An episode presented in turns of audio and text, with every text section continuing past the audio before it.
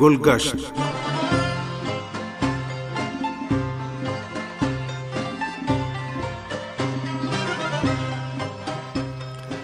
عزیز سامعین، پروگرام گلگشت کے ساتھ حاضر خدمت ہیں۔ عباس سید کا سلام قبول فرمائیں۔ تہران میں قائم ایران کے قومی عجائب گھر کے مختلف حصوں کا تعارف کا سلسلہ جاری رکھتے ہوئے آج ہم اسلامی دور کے میوزیم اور عجائب گھر کے دیگر شعبوں سے آپ کو روشناس کراتے ہیں۔ امید ہے ہمارا آج کا یہ پروگرام بھی آپ کو پسند آئے گا۔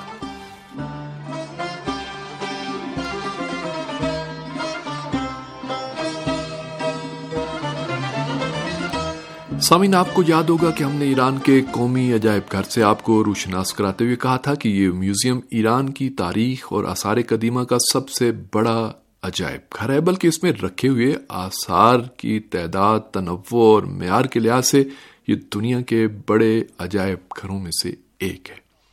اس وقت اس بڑے عجائب گھر کے تیرہ شعبے ہیں جن کی تفصیل اس طرح سے ہے۔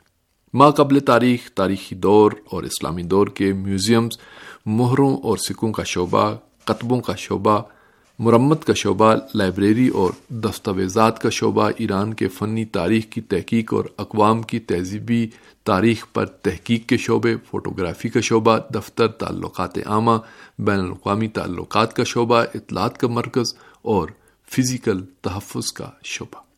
یہ شعبے کئی برسوں کے دوران ایران کے قومی عجائب گھر کے احاطے میں قائم کیے گئے ہیں۔ گزشتہ پروگرام میں ہم نے عجائب گھر کے ما قبل تاریخ اور تاریخی دور کے شعبوں کے بارے میں مختصر معلومات فراہم کی تھیں۔ آج کے پروگرام میں اسلامی دور کے میوزیم سمیت دیگر شعبوں سے آپ کو متعارف کراتے ہیں۔ ایران میں اسلام کی بھرپور ثقافت کی خاص اہمیت کے پیش نظر اسلام کے ثقافتی اور فنی آثار سے متعلق علیحدہ اور جامع میوزیم کی ضرورت محسوس کی جا رہی تھی، چنانچہ بائیس اکتوبر انیس سو چھیانوے عیسوی کو قدیم ایران میوزیم کی عمارت کے بالمقابل اسلامی دور کے میوزیم کا افتتاح کیا گیا۔ اس میوزیم کی عمارت چار منزل ہے۔ ان میں سے دو منزلوں میں ذیلی سرگرمیاں انجام دی جا سکتی ہیں اور ڈیبیٹ ہال اور عارضی نمائشوں کی گیلری بھی مشتمل ہے جبکہ دو دیگر منزلوں میں اسلامی ثقافت و فن سے متعلق آثار، موضوع اور ادوار تاریخ کے مطابق دو حصوں میں رکھے ہوئے ہیں۔ واضح رہے کہ آثار قدیمہ کے اس بڑے خزانے میں رکھی ہوئی اشیاء وہ ہیں جو یا تو طویل برسوں کے دوران کی جانے والی آثار قدیمہ کی کاوشوں کے نتیجے میں دریافت ہوئی ہیں یا ان کا تعلق معتبر اور گران قدر مجموعہ آثار سے ہے جو یہاں منتقل کیے گئے ان میں شیخ صفی الدین کا مجموعہ آثار بھی شامل ہے۔ مختلف تاریخی عمارتوں کے عناصر اور تزینات کو پیش کرنے کے لیے بنائے گئے ڈیزائن ان کے اصلی محل وقوع کے مطابق بنائے گئے ہیں۔ میوزیم کا ایک فلور ان اشیاء کے لیے مختص کیا گیا ہے جو موضوعی اعتبار سے رکھی ہوئی ہیں۔ اس میں قرآن مجید اور علمی، ادبی، تاریخی کتب کے قلمی نسخوں کے حصے شامل ہیں۔ اس کے علاوہ مصوری، خطاطی، روشنی کا بندوبست کرنے والے وسائل، نجوم، فلکیات کے اوزار و آلات، طبی آلات، کتابت و خطاطی کے وسائل کے علاوہ مختلف دستکاری کی مصنوعات، مثلا سفالگری، دھاتوں کے کام، کھڈی کی کپڑوں اور قالین وغیرہ کے حصے قابل ذکر ہیں، جن میں تاریخی ادوار کے اعتبار سے اشیاء رکھی ہوئی ہیں۔ سفالی اشیاء کا شعبہ ایران کے قومی عجائب گھر کا ایک اہم شعبہ شمار ہوتا ہے۔ اس شعبے کا قیام کا تصور عجائب گھر کے آثار پر تاریخوں کے اندراج اور ان کو مرتب کرنے کے دوران سامنے آیا۔ اس کے قیام کے محرکات میں دستیاب مجموعے آثار کے ان حصوں کو پیش کرنا شامل تھا جن کو آج تک پیش نہیں کیا گیا تھا یا ان کی شناخت نہیں کی جا سکی تھی۔ اس کے علاوہ تحقیقی اور تعلیمی محرکات بھی قابل ذکر ہیں۔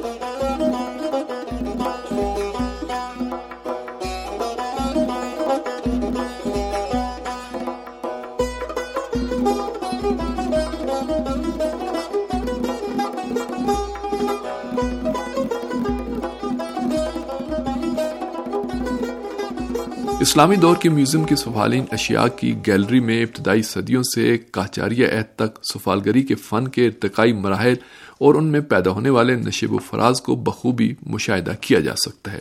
اس حصے میں سفالگری کی مختلف تکنیکس من جملہ قالب والے نقوش، یک رنگ، رنگا رنگ اور بکھرے ہوئے لیس کا فن، مٹی کی سطح پر شفاف لیس کے نتیجے میں مصوری کی تکنیک قابل ذکر ہیں۔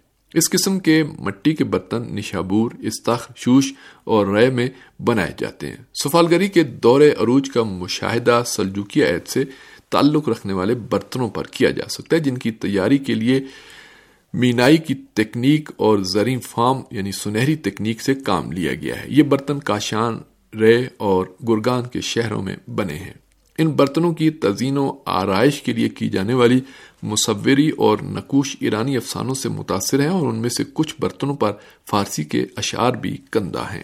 آٹھویں صدی ہجری سے متعلق ضرور پر زراندود یعنی سنہری کام اور لیس کے نیچے مصوری کے فنون کا استعمال کیا گیا ہے جو کاشان اور سلطان آباد شہروں میں تیار کیے گئے ہیں۔ اس حصے میں رکھے ہوئے نویں اور دسویں صدی ہجری کے ضرور سے معلوم ہوتا ہے کہ اس دور میں نیلے اور سفید رنگ کی ٹیکنیک اپنے عروج پر پہنچی تھی۔ اسلامی دور کے میوزیم میں رکھے ہوئے آثار قدیمہ کے بہترین نمونوں میں یہ گراں قدر اشیاء شامل ہیں۔ نیشابور سے تعلق رکھنے والا سفالین کٹورا، جس پر قطبہ کندہ ہے، اس کی تاریخی حیثیت تیسری صدی ہجری سے مربوط ہے۔ اینٹوں سے بنے ہوئے خط کوفی کے ایک قطبے کا کچھ حصہ، جس کا تعلق پانچویں صدی ہجری سے ہے، اور خوراسان کے علاقے خیرت گرد کے مدرسے نظامیہ میں لگا ہوا تھا۔